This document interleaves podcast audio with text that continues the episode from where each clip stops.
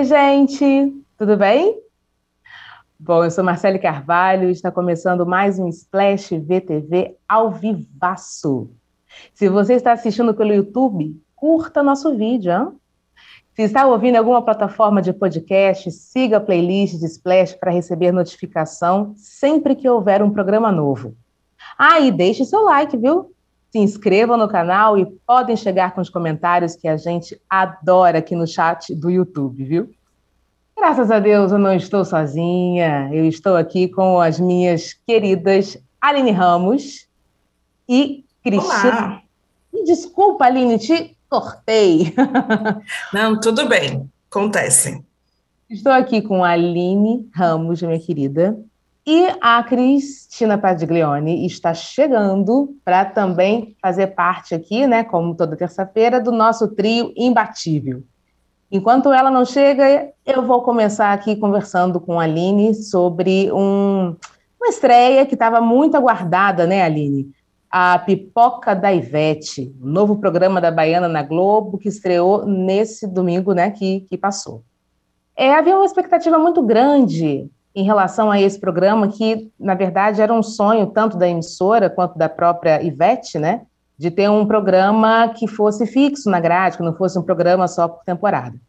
Mas parece que esse programa, né, o Pipoca da Ivete, não foi assim uma unanimidade em termos de repercussão, por, é como, como é né, uma unanimidade a alegria e o carisma de Ivete Sangalo. Bom, deixou uma coisa meio dividida, né? As opiniões ficaram divididas na, na, nas redes sociais. Eu sou do time que ficou, olha, um pouco decepcionada, confesso, viu, Aline?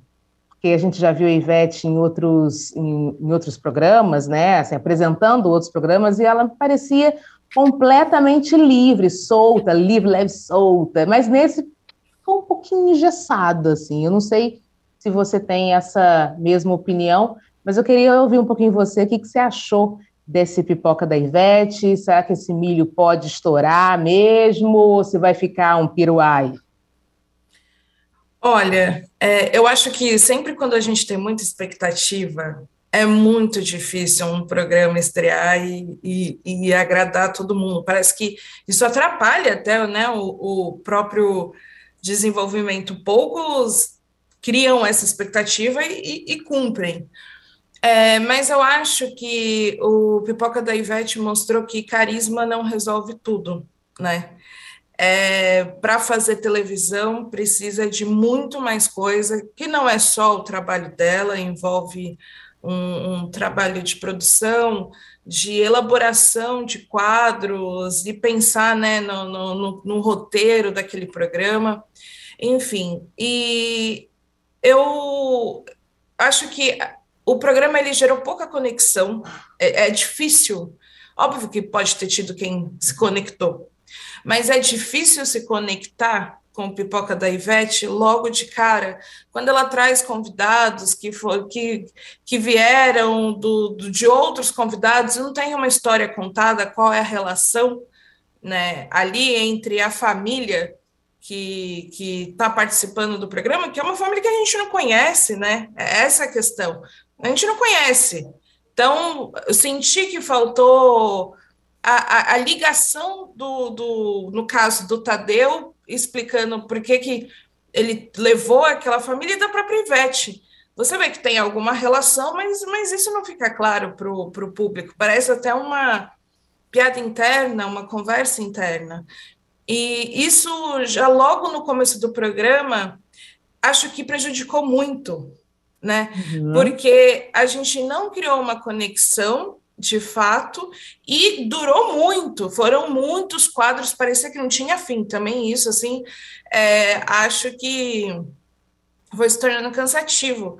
É. Né? Porque eram quadros parecidos e são quadros que a gente já viu em outro momento da televisão, mas que não estava tão. faltava alguma coisa ali, né? E e aí entra um ponto assim que eu senti tudo muito forçado, todas as interações, a própria Ivete, né, essa coisa de que ela quer mostrar muito ah, a pipoca da Ivete é porque eu sou do povão, porque eu gosto de bagunça. Mas não passou isso. eu, eu senti que não, não, ela não conseguiu transmitir essa relação. Ficou tudo muito distante e parece que está todo mundo fingindo, né? Ah, a gente Exato. finge que aqui é um programa popular, é, que a Ivete finge que é, não é uma pessoa rica, né, que, e finge que ela lida com populares na vida dela, né, dessa forma que é colocado, e aí a gente finge que, que isso está acontecendo. A questão é que muita gente decidiu não fingir, né, e criticar. Exatamente. E a Padi já está aqui com a gente. Oi, Padi, seja muito bem-vinda aqui com o trio, formando... Olá, meninas! Com, com, você falou e... com frio? Não, com trio, formando trio. calor danado aqui. Tudo bem, gente? Estou aqui ouvindo vocês falarem de Ivete. E eu já chego já com uma pergunta para você, Padi. Afinal, o programa é um desperdício de Ivete? Programa é um desperdício de Ivete, que é uma showwoman, que é maravilhosa, que é Carisma, carisma nota mil, mas como disse a Aline, carisma não resolve tudo. Então, e como o carisma é o mais legal, eu acho que ela é uma pessoa que é, sabe contar história, sabe conversar, sabe te atrair pela, pelo discurso dela. E quando ela está encaixada nessa caixinha, ela está enquadrada nessa caixinha, que é um programa tudo formatadinho, com um monte de quadro, para dizer que tem diversidade na Globo, aquela coisa toda, ela perde a oportunidade de é, conversar, que é o melhor que ela tem, de falar, de, de, de, Ela perde a espontaneidade dela. Ela é espontânea dentro daquele roteiro? Sim, ela não é uma boneca de plástico, ela fala muito bem e tal. Mas ela não, não. Ela perde a oportunidade de falar o que é o mais legal, que é ela, né? É, e eu me lembro do. No, na longa história já, e acho que três anos de. Que história é essa? Poxa, ela é uma das melhores atrações do programa, com duas histórias que ela conta lá, que são maravilhosas, é, e que ela vai lá com aquela história na cabeça dela, não tem um script na frente dela. Então, isso é o melhor da Ivete, que eu acho que está sendo jogado fora, porque ela tem que obedecer uma, um, uma sequência de quadros ali que estão realmente mal explicados e tal. E eu tenho uma impressão também que parece aquela coisa que você vai em cruzeiro ou em resort, né? E quando você acorda, tem uma aula de aeróbica na piscina, em que você é obrigado a ser feliz e a tirar o pé do chão, tudo muito uhul. Me incomoda um pouco porque eu acho que o domingo ele pede uma, um equilíbrio de forças, né? Não precisa ser essa esse gás todo. E se for esse gás todo que seja da própria Ivete, que não seja uma coisa tão roteirizada. Então também não curti não. Exatamente. A Daniela Araújo, vamos lá ver o que, as pessoas estão falando, então, na, no nosso chat. A Daniela Araújo da Silva diz: Ainda bem que não criei expectativa e nem olhei. Já deu essa fórmula de colocar a Ivete que resolve. E desde as chamadas parecia uma mistura do programa da Gentil com o Tamanho Família. O João Silva diz: Eu achei um programa bem confuso e não entendi nada. Tinham que tirar o TP da Ivete, ela precisa estar solta para render bem. Exatamente isso que a gente, né, a gente está falando. Ela, é, ela ganha pela espontaneidade, ela é assim pela espontaneidade. Eu lembro que quando ela, lá atrás, quando a Xuxa foi tirar a licença maternidade, e o Planeta Xuxa, então, foi é, apresentado num revezamento de artistas, né? É, acho que foi um dos primeiros, é, é, os primeiros contatos que a Ivete teve apresentando um programa ali, né, Faz, fazendo parte ali daquele revezamento de, de artistas. E a, ela, ela chamou muita atenção justamente por isso, porque era uma das primeiras vezes que a gente via aquela cantora, né, que a gente gosta desde sempre, apresentando, e ela solta, espontânea ali no palco, né, e como se ela já estivesse fazendo aquilo há muito tempo. Então, isso que eu também senti falta, eu senti falta dessa espontaneidade dela, e a qualquer momento eu achei que o Celso Portioli ia aparecer ali no programa. Eu estava esperando, justamente por conta das, das provas, das gincanas, enfim, ali me lembrou muito passo a repassa. E no momento também, alguns dos participantes ali falavam isso, né? Na, nas provas, ou não estava conseguindo, o Tadeu Schmidt não estava conseguindo adivinhar, ele, eu passo! Eu estava esperando, e repasso, vamos pagar! Eu estava esperando isso, sabe? Mas, enfim, as pessoas também aqui no nosso chat, muito, muito do que a gente está falando, também ficaram, assim, meio é, decepcionadas um pouco com esse primeiro episódio. Agora, Aline, você acha que as pessoas têm que dar um pouquinho também de tempo ao tempo, de repente? Foi o primeiro, tem que dar uma azeitada, ou pelo visto vai ser, é, o programa vai ser nesse, nesse, nessa energia, né? Nessa energia, como a Padir falou, muito lá para cima, e com essas provas todas que parecem realmente uma, uma gincana de outros programas que a gente já viu. Olha, claro que um programa que, que não, não existia, né, um formato novo, vai estrear, ao longo do tempo ele vai conseguir fazer ajustes. Não dá para falar, ah, nossa, é caso perdido. Até uhum. porque se trata de uma apresentadora como a Ivete, né, que a gente aqui já falou, que, que ela tem qualidades, não é o ponto, né, que, que ela é uma apresentadora ruim, é só a questão de como é, a direção talvez está caminhando e por aí vai. É, mas eu acho que também tem uma questão de perfil, né? Talvez é, muita gente não se identifique mesmo com a proposta de, de dessa questão das gincanas, não goste, e, e, eu acho que faz parte, né? Não, não, é impossível você colocar um programa hoje na televisão que, que vai agradar todo mundo. É, talvez a gente tenha que ver a audiência e se está agradando o público aquele monte de gincana, tá, tá aí, né? Pode, pode ser um, um. Estamos voltando a clássicos né, dos programas de auditório e esse é o momento. Mas eu sinto que tem muita coisa para ajustar, dá para ajustar dá para ajustar. E talvez seja essa questão de deixar ela mais solta de fato uhum. e com uma e com menos coisas no programa. Eu acho que tem muito quadro, né? Isso muito quadro assim, muita coisa. Do nada você corta e vai para outra coisa e, e não tem uma continuidade. Parece que não tem uma continuidade, né? Eu acho que talvez deixar as coisas mais tranquilas, né? Não chegar com tanta informação de uma vez só. Exatamente. A gente viu aqui também no Splash VTV Quer Saber, a gente foi perguntar lá no Twitter, né? Se o pipoca da Ivete foi um presente ou um mico para a cantora, né? Bom, tá bem ali acirradinho, gente. É, foi um presente para a Ivete? 49,5% diz que sim. E 50,5 diz que foi um mico para a Ivete. O que, você acha dessa, dessas porcentagens, Padir? As pessoas realmente ah, estão ali, né? É, que é uma enquete, né? Mas para um país polarizado, tá bom, né? Se você tem essa divisão de. Essa, ela, tá, ela, pode se gabar de ter ali uma divisão bastante equilibrada de gostei ou não gostei. Mas é, Ivete também tem um bom fã-clube e tal, a gente tem que considerar isso. Assim, eu sou super fã de Ivete, eu acho assim. É, cantora e apresentadora, uma, uma figura que une muito bem duas qualidades é, raras mas é, e por isso mesmo eu acho que continuo achando que é um mico na minha visão essa imposição de tantos quadros. Eu acho que você pode ter um programa de conversa que sempre dá funciona com alguém que sabe falar, que é o caso dela, uh, compondo esse programa com alguns quadros, né? Os quadros não podem ser a essência do programa, eles têm que ser o complemento, eles têm que ser o rabicho e, e de preferência encaixá-los na conversa, né? Eu não sei realmente se as pessoas estão dispostas a ver mais um programa de competição nas tardes de domingo, que é bem passa e repassa mesmo. Tá faltando só a torta na cara, né? É bem por aí. E eu fico pensando também numa outra coisa. Se pegassem, é, é, de repente, enfim, a Fernanda Gentil, né? Eu gosto da Fernanda Gentil, tá, gente? Eu gosto dela.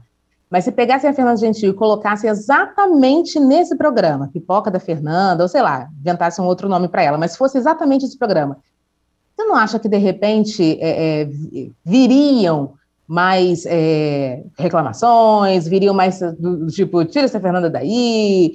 Eu não sei, mas assim, não seria um alvo maior, de repente, do, do, do não, do não gostar do público? Quer falar, Olha, olha eu, é, é que eu sinto assim que poucas pessoas aliviaram para a Ivete nessa estreia, assim, mesmo sendo a Ivete.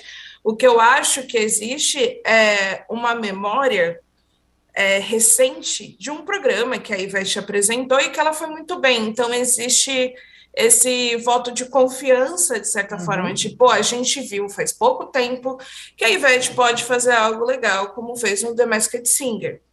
Agora, a Fernanda Gentil, ela veio de uma sequência de, é, de programas que não agradaram o público. Então, acho que já ficou na memória que não está dando certo. Aí, aí se a Globo coloca de novo, e de novo, na grada vão falar, pô, por que, que colocaram uma Fernanda Gentil? É basicamente isso, assim.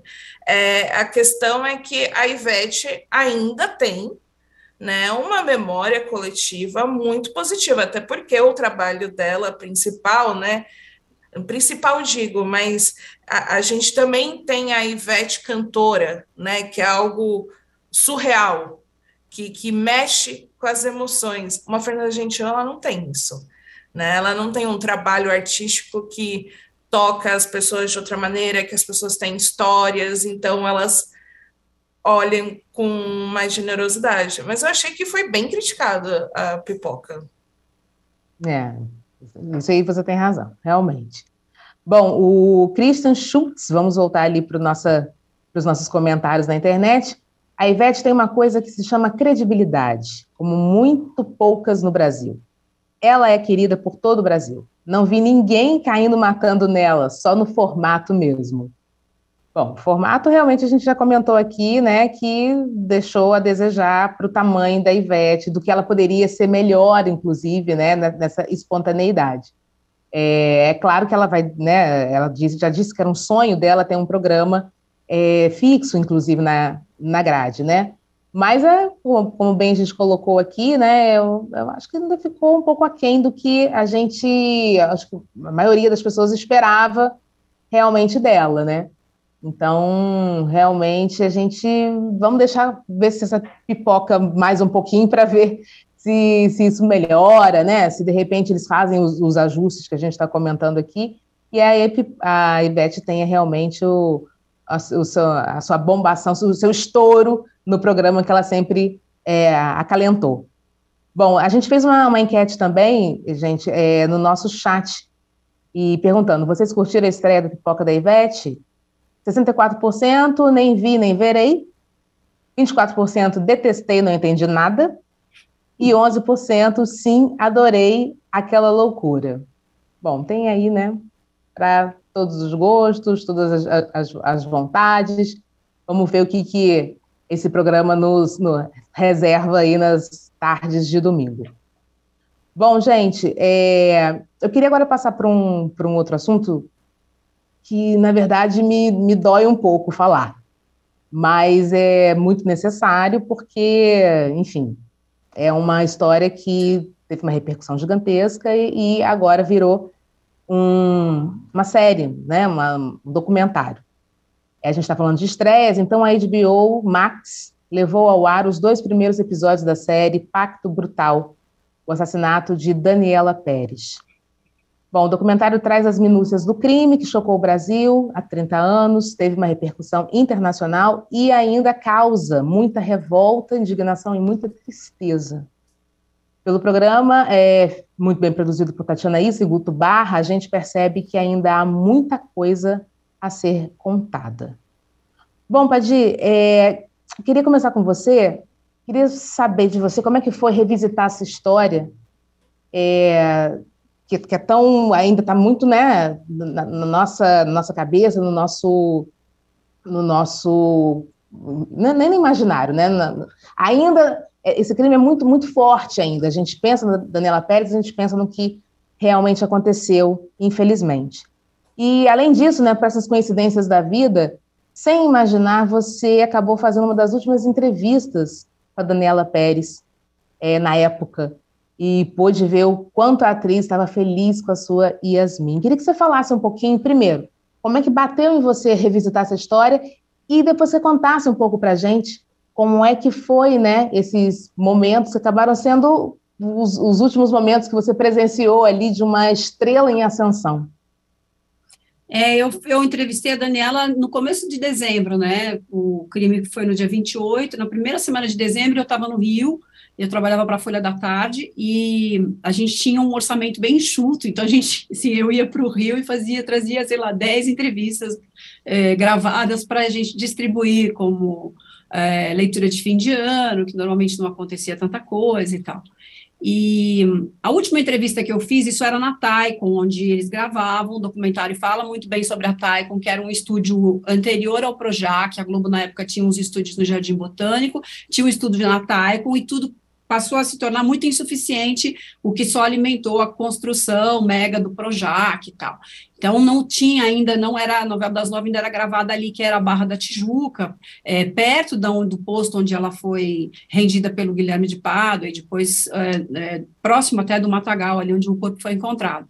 Mas o caso é que é, eu lembro que eu passei um dia entrevistando algumas pessoas ali, e e a minha editora queria que eu entrevistasse Daniela Pérez, porque era um nome em ascensão, filha da autora. Eu falei, não sei se ela está muito afim de falar, porque eu já falei com ela duas vezes. Eu, eu liguei de um telefone fixo da sala dos atores e falei, acho que eu vou embora, porque vai anoitecer, esse lugar é meio ermo e tal. E ela, ela me deu um chazinho de cadeira, assim, sabe? Ah, agora eu vou fazer maquiagem, agora eu vou botar o figurino, agora não sei se vai dar. E aí eu estava quase desistindo, falei, ah, uma outra hora faço, tudo bem, né? Não vou ficar aqui forçando também, não é obrigada a falar. E ela acabou falando, dando uma entrevista meio preguiçosa, assim, mas falando de planos futuros. Era uma entrevista xoxa para dias normais. Quando aconteceu o crime, a gente é, evidentemente é, publicou na íntegra isso porque eram os planos futuros que não aconteceriam jamais.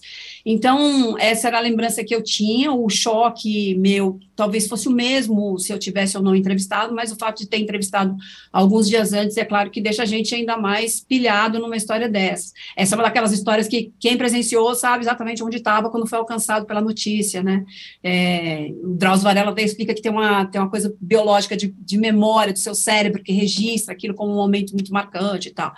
Enfim, aí eu, o, que eu, o que eu vejo, o documentário uh, fala um pouco sobre esse modelo que, uh, de, de gravação na época, que era muito mais vulnerável que hoje, você não tinha um, um super aparato de segurança dos estúdios, né? Você tinha, evidentemente, eu tinha que ter autorização para entrar lá dentro, mas uma vez lá dentro eu não tinha, por exemplo, como hoje, assessores da Globo me perseguindo para ver que entrevista eu ia fazer ou não. Eu tinha o meu nome autorizado na porta e eu me virava.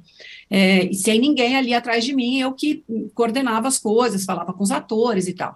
E na porta do estúdio, no dia da, da, do assassinato, ela acabou, ela saiu, atendeu alguns fãs, é, crianças que queriam fazer foto com ela.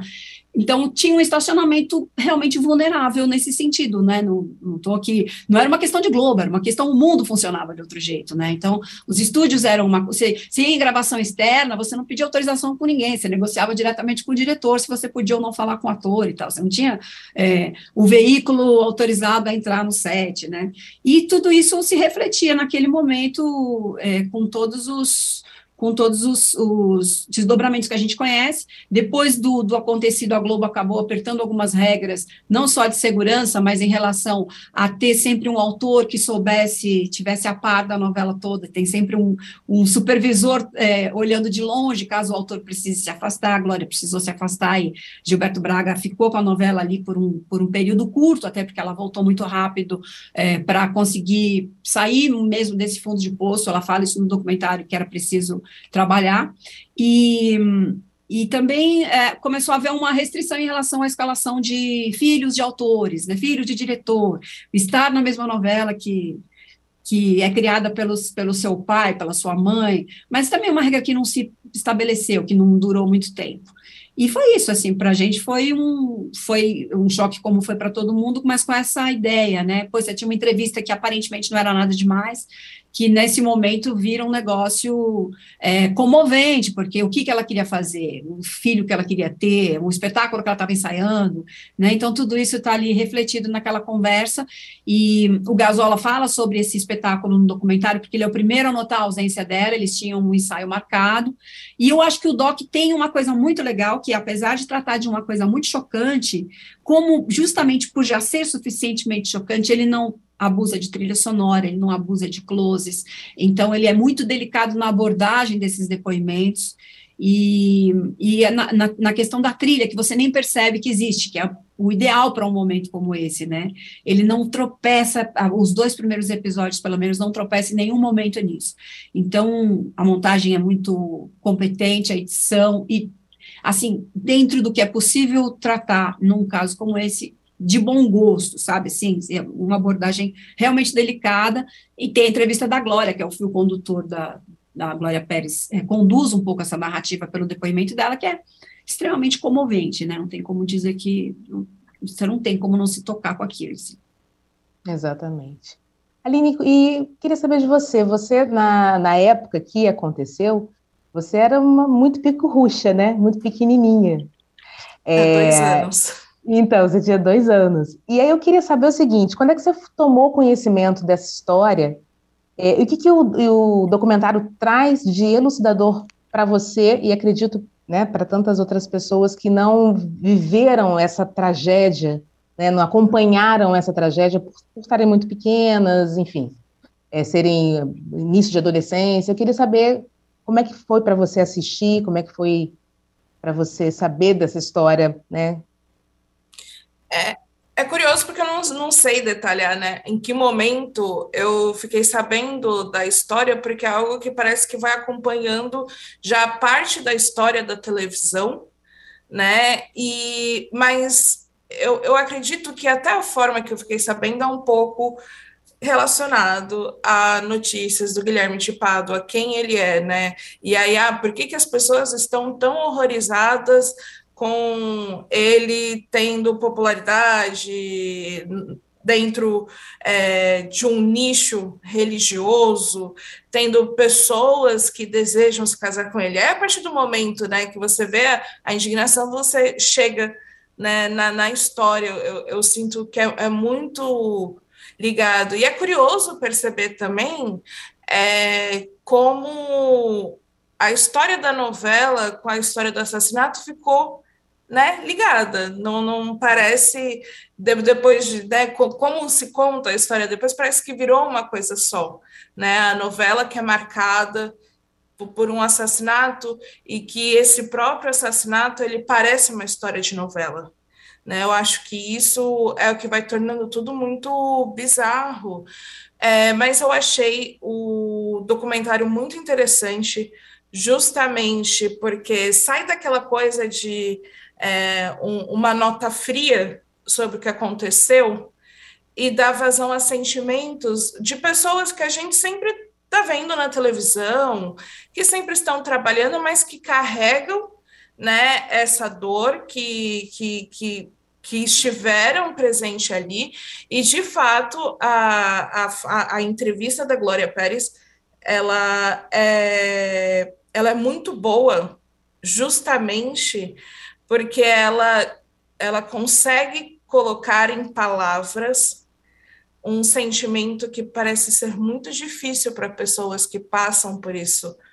É, não é algo tão simples e ela consegue comunicar isso muito bem, de um jeito que a gente se aproxima um pouco mais do que foi o tamanho da dor dela, né? Então eu acho que essa acompanhar essa história, né, com o viés de uma mãe, mas que estava escrevendo o trabalho, né, que, que, que era uma das cabeças pensantes do trabalho que envolveu tudo aquilo, é algo muito diferente, né?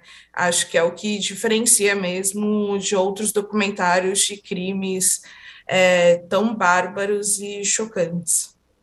Exatamente. Eu eu lembro, eu como uma, né, uma noveleira, é, eu lembro que na primeira, estava com 17 anos na época, e eu, como muito boa parte né, do, do Brasil, primeiro achou que fosse coisa da novela mesmo, né, como a gente estava falando aqui.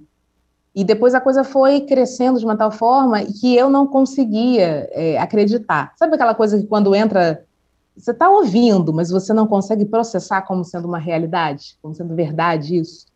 Né? E durante muito, muito tempo eu não conseguia nem ouvir a música tema, no caso da Yasmin, porque não me lembrava a, personagem, né? Me lembrava a Daniela Pérez. E rever essa, essa história, né? E ver esse documentário, ver partes que eu não sabia, né? É, nossa, mexeu demais comigo e, e me embrulhou muito o estômago, até mesmo para escrever o roteiro desse programa nessa parte. porque eu lembrei de tudo, de tudo que aconteceu, né? Parece que foi aconteceu ontem, parece que aconteceu ontem isso. E essa dor dessa mãe, né? Eu não sei como é que a Glória conseguiu tirar forças, mesmo sabendo que o trabalho poderia, né? Que era o, a grande tábua de salvação dela. Mesmo, mesmo assim, é, não sei de onde Glória conseguiu tirar forças, Raul, enfim, todo mundo que estava ali junto com, com, com Daniela e perdeu, né? Essa menina, 22 anos, de uma forma tão, tão brutal, né? Então, assim, é, eu acho que tem um grande mérito, como a Padre falou, dessa história ser contada dessa forma. Não foi uma forma apelativa, muito pelo contrário. Há vários momentos ali que elucida ainda mais é, o que, que realmente né, aconteceu nessa história bizarra. Você ia falar alguma coisa, não ia, Padir? Não, eu queria só acrescentar que é, o caso fez 30 anos, vai, vai, fazer 30 anos no fim do ano, mas ele nunca foi revisitado com esse, é, com essa riqueza de detalhes, Sim. depoimentos, o que é muito interessante para quando você é, vê uma cena, um episódio como esse, a distância, a, a distância do fato, de todos as, os desdobramentos, a condenação do casal, né, Guilherme e Paula, o depoimento dos atores, como aquilo aconteceu, passo a passo, cada um, os depoimentos são recortados para você entender o que, que houve desde o momento em que ela saiu do estúdio até é, morrer todo esse conjunto é, costurado pelos uh, depoimentos é, são uma, um retrato que a gente, na hora, e tudo bem, a gente poderia ter tido isso com 25, com 20 anos de, de, de acontecido, né, de, de 20 anos depois, a gente está fazendo agora com 30, mas o fato é que a gente não teve até hoje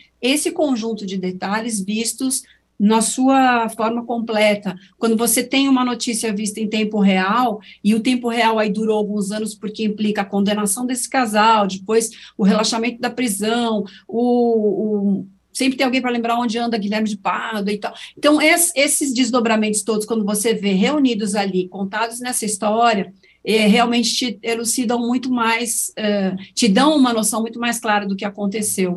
Que, né, no, no como eu digo, no, enquanto está acontecendo, você não consegue ter, é, com recortezinhos das cenas, o que foi de fato, qual é o tamanho desse negócio. Então, é bem interessante também por isso, assim, eles conseguem fazer um relato à distância e completo, né, algumas pessoas dizem que não é completo porque não tem o assassino falando, mas eu, eu vou defender aqui a versão da Glória Pérez que pediu, textualmente para a produção não ouvi-lo, porque se ele não, em 30 anos, não tem uma mudança, de não teve sequer pedido de desculpas, né? No sentido de saber que ele tentou é, culpar a vítima pelo que aconteceu, eu prefiro que ele não seja ouvido de fato. Exatamente. E até é, depois, né, que, que, que aconteceu a, a morte, é, tem a, a, vítima tem que, de uma certa forma, é, mostrar né, entre aspas ali, né?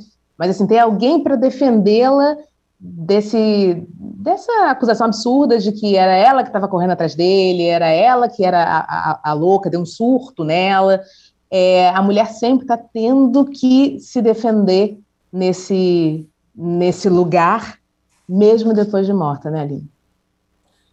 Com certeza, eu acho que e outra tem um ponto que não tem nada mais que ele possa acrescentar. Não é como ele nunca tivesse sido ouvido. Ele foi ouvido e ele é ouvido demais. Ele tem espaço para falar, ele tem público, ele tem muita audiência, né? Não, não precisa que um documentário que, que conseguiu né, entrevistas tão valiosas de pessoas que são afetadas até hoje pelo crime que vejam ali o, ele fazendo essas acusações. Mas eu, eu acho que esse é o ponto, é muito sintomático mesmo, é, como esses crimes ocorrem e, e busca uma explicação. E mesmo se fosse verdade essa história de que ela estava atrás dele, não justifica o, o, o crime, não justifica o assassinato. Então, é, é esse o ponto, assim, que parece que para muita gente e para a própria cabeça dele uma coisa justifica a outra. Não. É, e não é, e outra, né? O documentário ele não é um julgamento uhum. de fato em que você precisa que tenha que ouvir o, o réu, Não, não precisa. Existe uma história que quer ser contada e você faz escolhas, inclusive de acordo com questões da sociedade que inclui esse julgamento das mulheres, porque é isso, né? Pessoas que passaram pelo mesmo vão assistir e também vão ter as suas dores ali acionadas. Não é uma, um, uma história, né? Quando a gente fala de feminicídio e, e, e de famílias que perderam mulheres nessa situação, a gente tem muitas histórias no Brasil. Então, eu, eu acho que tem que ser tratado com essa responsabilidade, com esse cuidado mesmo. Sem dúvida. Bom, a Daniela disse o seguinte aqui no chat, Daniela Rocha. Eu assisti no final de semana o documentário. Nossa, que crime, grotesco, e como vivemos no país machista que a vítima precisou de advogado para se defender. Então, é o que a gente estava comentando agora, agorinha. Bom, meus amores, eu estou chegando, né? A gente está chegando aí no, no, no intervalo. É, se você ainda, né, não não deu o seu like aqui, você vai ter um minutinho para dar. É, desculpa, gente, é porque eu, eu, esse, esse, essa história mexe muito, muito comigo. Enfim, é, você vai ter um minutinho para dar seu like, viu? Aqui na live. Se inscreve no canal e manda seus comentários aqui no chat do YouTube. E a gente está chegando agora para o nosso intervalo. Bora mudar de canal? do ponto de vista médico, quando é que começa de fato a introdução alimentar? Foi a partir do ronco que você descobriu que tinha apneia? Como é que foi? Atividade física sem check-up pode ser perigosa. Pode mesmo?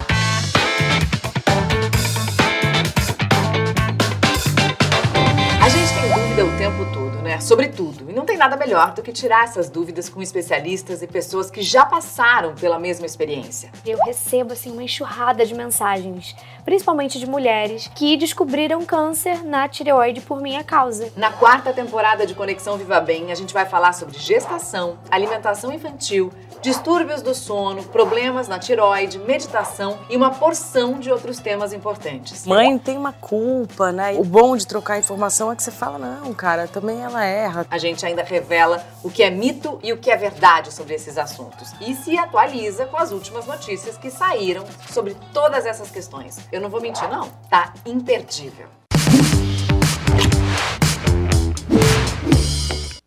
Oi, gente, voltamos. Então, lembrando se você não deixou seu like ali na hora, aqui na live, a hora é agora, viu?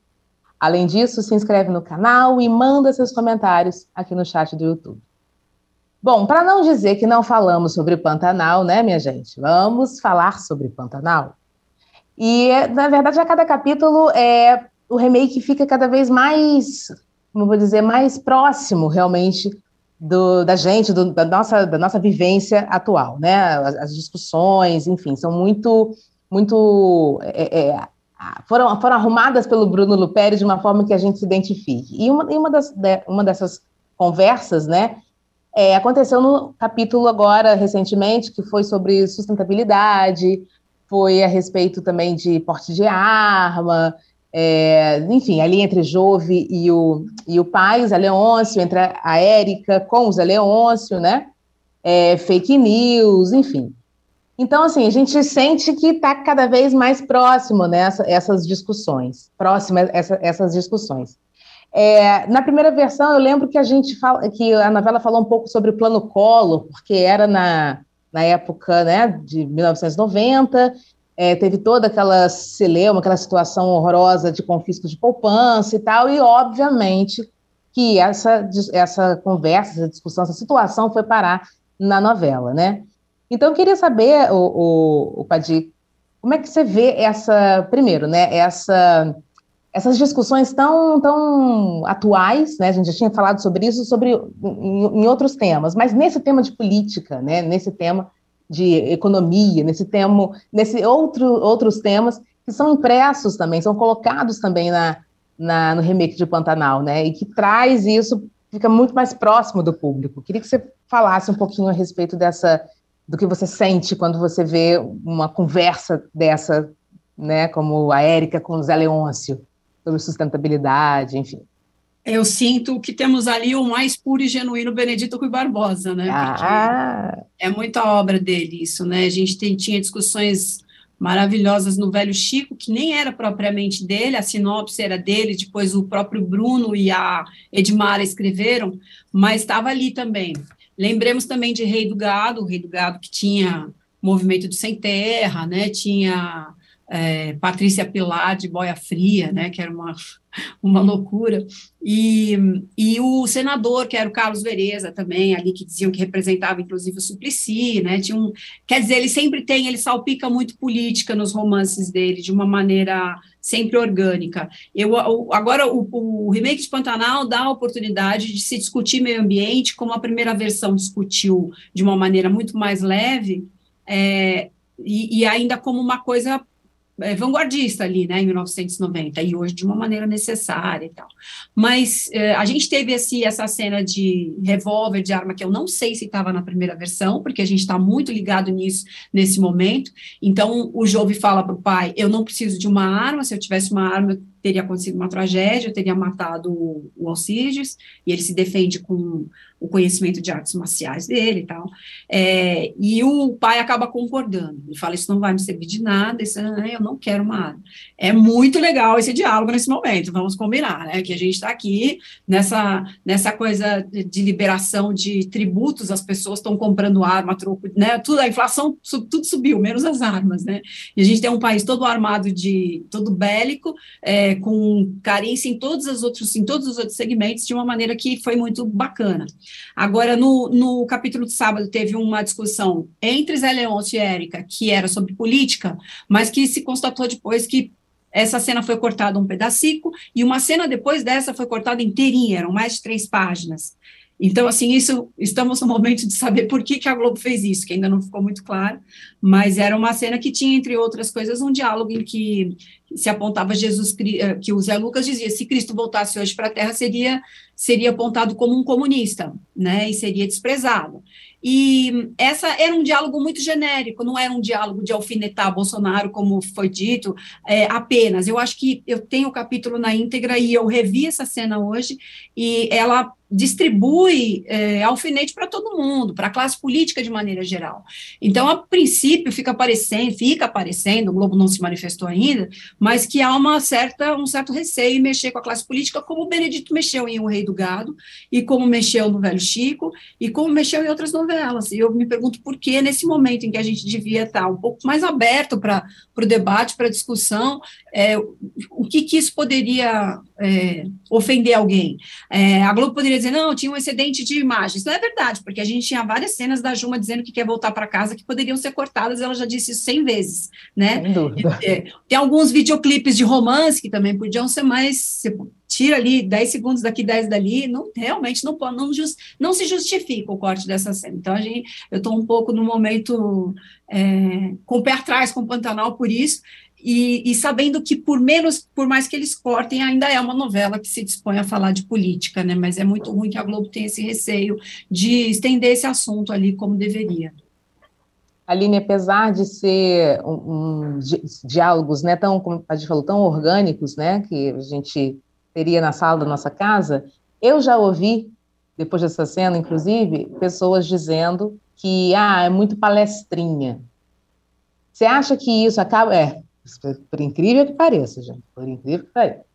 Você acha que é, esse, esse, esse tom, né, que bate às vezes nas, nas pessoas, falam né, a respeito disso, né, é muito palestrinha, é porque realmente não concordam com aquilo que foi colocado ali, que é de forma tão, tão inteligente, né, ditas de uma forma tão orgânica, e também no, na, na, situação da arma também, é, eu também ouvi é, as pessoas falando, ah, mas olha só, ele não tinha arma de fogo, né, o, o Jove e o Alcides ali naquele momento, mas tinha uma arma branca, que era lá a faca.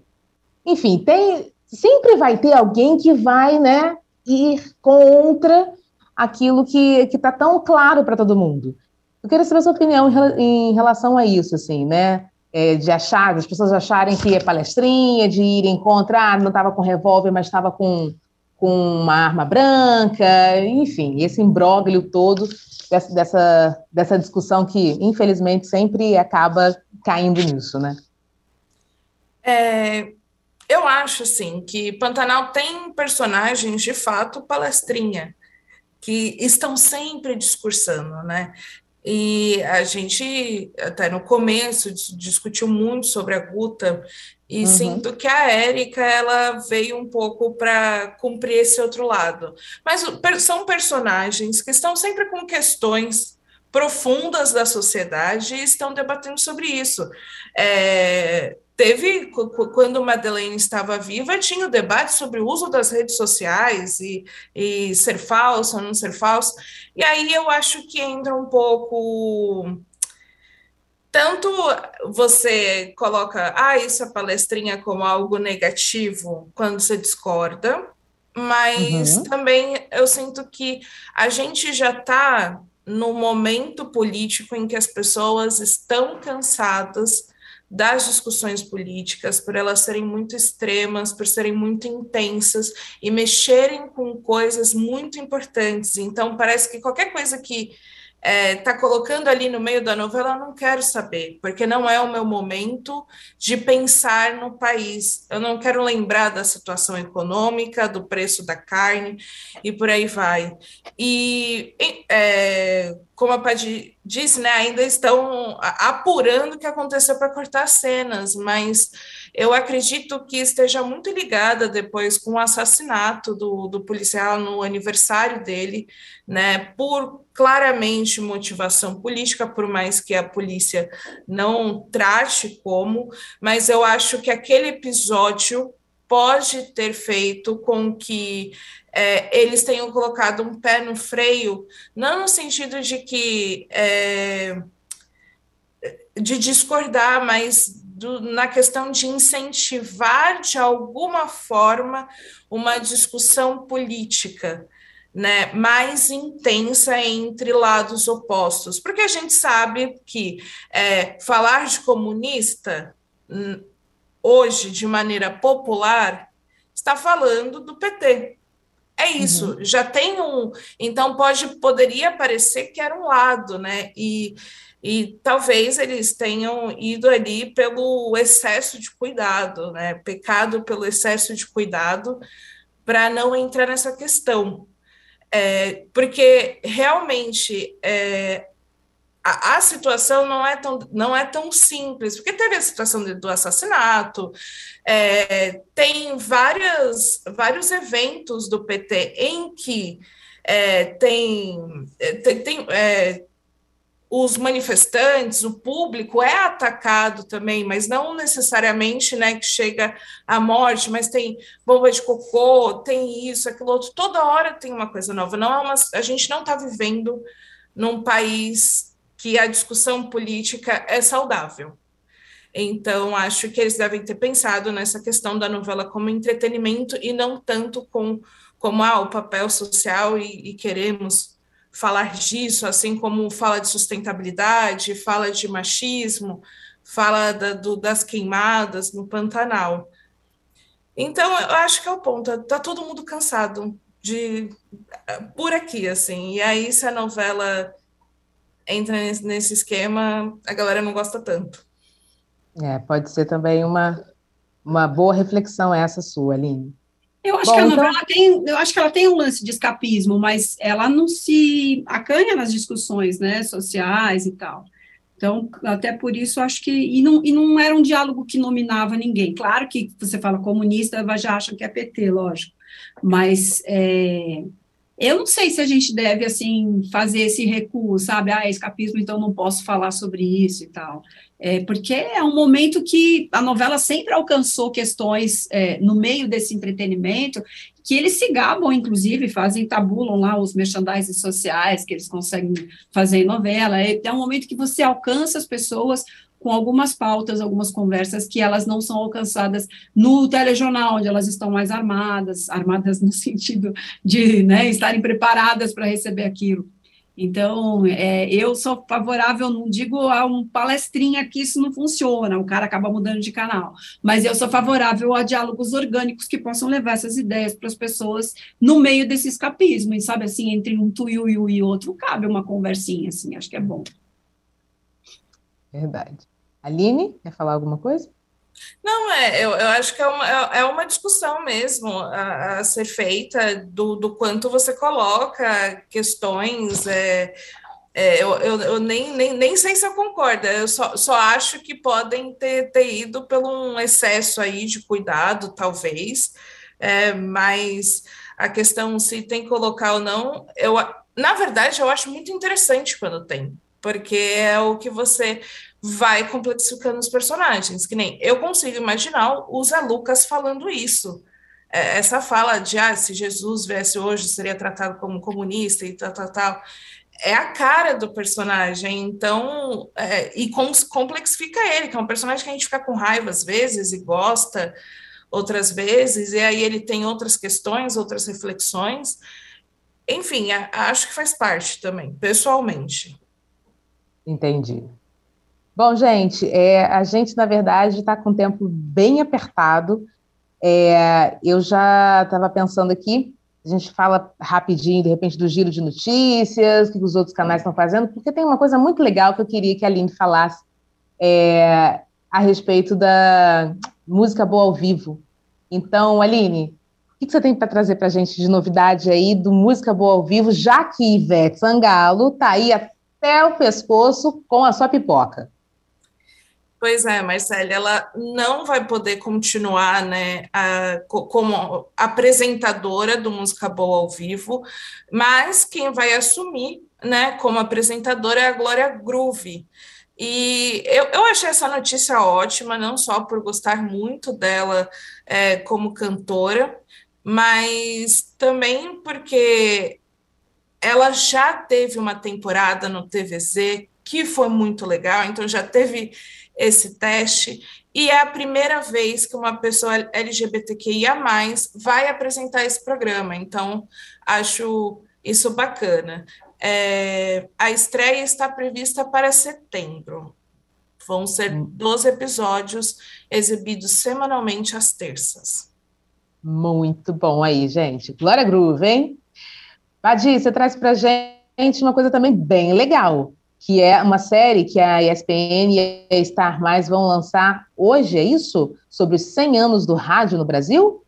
Isso, eles estão até, até o dia 29, uma série. É, eu acho que ela já começou na madrugada, mas ela deve estar disponível depois no Star Mais inteira. Na ESPN começou de madrugada. É uma série sobre os 100 anos do rádio do, no Brasil.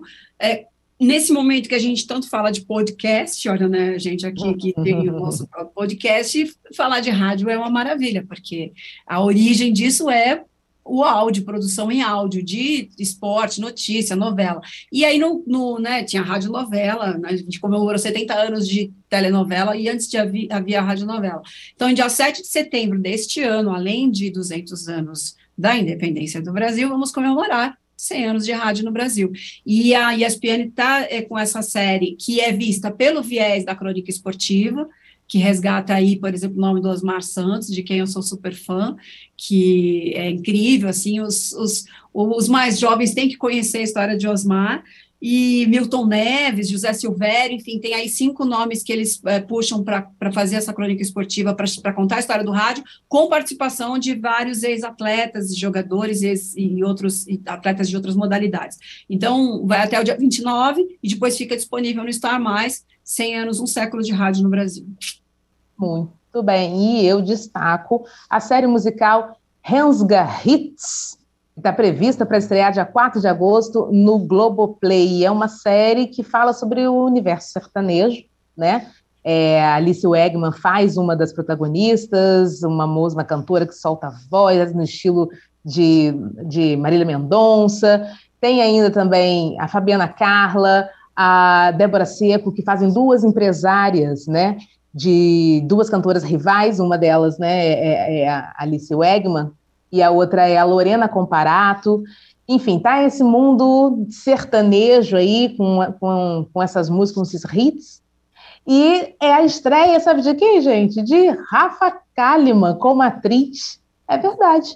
Ela vai fazer parte ali da, como uma influenciadora e, e, e do, que se envolve ali com esse mundo sertanejo. Nada muito diferente do que acontece na vida dela mesmo, né? Já que ela surgiu ali nas redes sociais e foi casada com o Rodolfo. Lembra do batom de cereja, gente, do BBB? Então, ele mesmo. Então, a 4 de agosto está previsto no Globoplay Hans Garritz. Vamos agora, gente, para o melhores e os piores. Começando pelos melhores. Aline. Bom, para mim o melhor é a atuação do Murilo Benício na última semana. É, a gente já elogiou ele inúmeras vezes, mas é, tenho que voltar a elogiar. Né? Acho que a, a, a cena já parece que já faz muito tempo, né? Mas foi na última semana a cena em que ele se emocionou, chorou e levou todo mundo e emocionou todo mundo junto com ele. Mas ao mesmo tempo em que num dia a gente está se emocionando com ele, a gente está morrendo de ódio dele, e aí no dia seguinte está rindo com ele e as pessoas ficam confusas, né? De eu tenho que odiar, eu tenho que gostar desse personagem. E acho que a, a, a forma em que ele nos leva por essas emoções mostra o, o quão bem tem sido, quão bom tem sido o trabalho dele em Pantanal. É uma verdade. Adi? Meu melhor vai para a cena de Jove defendendo o desarmamento para o pai José Leôncio, sendo é, convincente e convencendo o pai. É, acho que é muito importante nesse contexto que a gente está vivendo.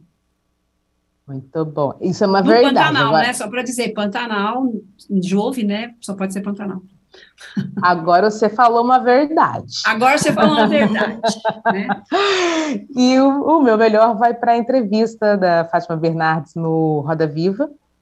É, ontem, assim, gente, olha, é uma aula ali de, de inteligência, de saber falar, saber, né, saber se portar, botar as suas ideias ali. É, até em algumas situações meio saia justa, poderia ser alguma saia justa, sim, ela se saiu tão bem. E no final das contas ainda deu aquela pitadinha, né, de que poderia, quem sabe, gostaria, né, de ter um, um programa lá, Hebe Camargo. Olha isso, o sofá ali. Bom, então vai para Fátima Bernardes no Roda Viva. Agora vamos para os piores. Aline, minha musa. Na última quarta-feira, houve um, um, um, verdadeiro circo na invasão da mansão em que vive Margarida Bonetti, que teve a história contada pelo Chico Felite no podcast A Mulher da Casa Abandonada, da Folha de São Paulo. E aí, além disso, o Brasil Urgente, da Band, fez uma cobertura com Datena, que foi muito ruim, muito constrangedor em um serviço. Ele conduziu o caso ali ao vivo e que claramente ele não tinha informações sobre a história e ele chegou a dizer que Margarida estava em condições análogas à escravidão, o que não procede, né? E além disso, chegou a entrar na casa sem autorização, enfim, inúmeras coisas. O Datena chegou até a corrigir, a corrigir essas informações, né? Mas o Brasil Urgente ele tem uma audiência que é muito rotativa. O estrago uhum. já estava feito, principalmente numa história em que você chama uma pessoa que foi acusada de escravizar outra pessoa e aí você transforma ela em vítima. Isso é um, um absurdo, assim. Foi, foi péssimo.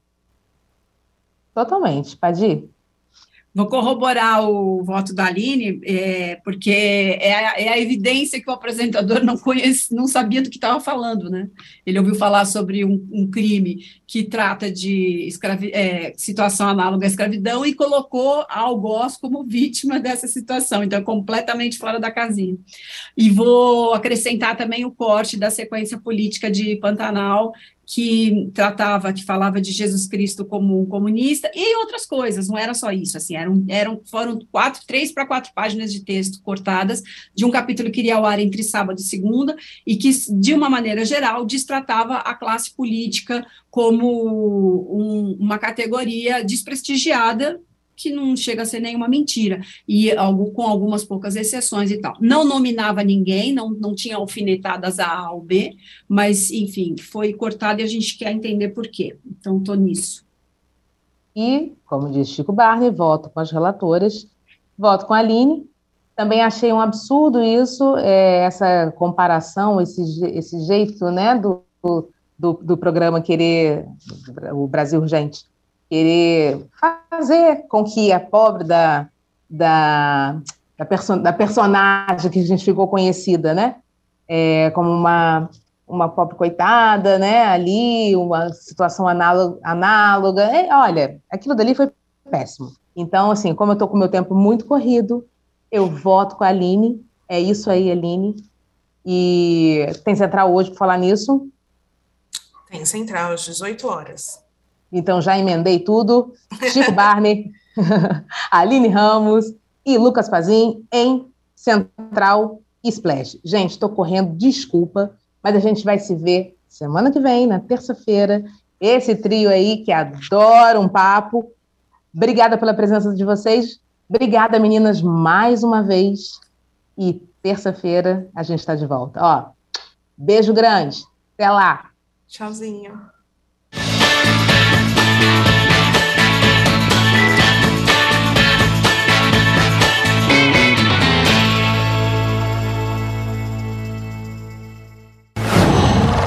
whoa.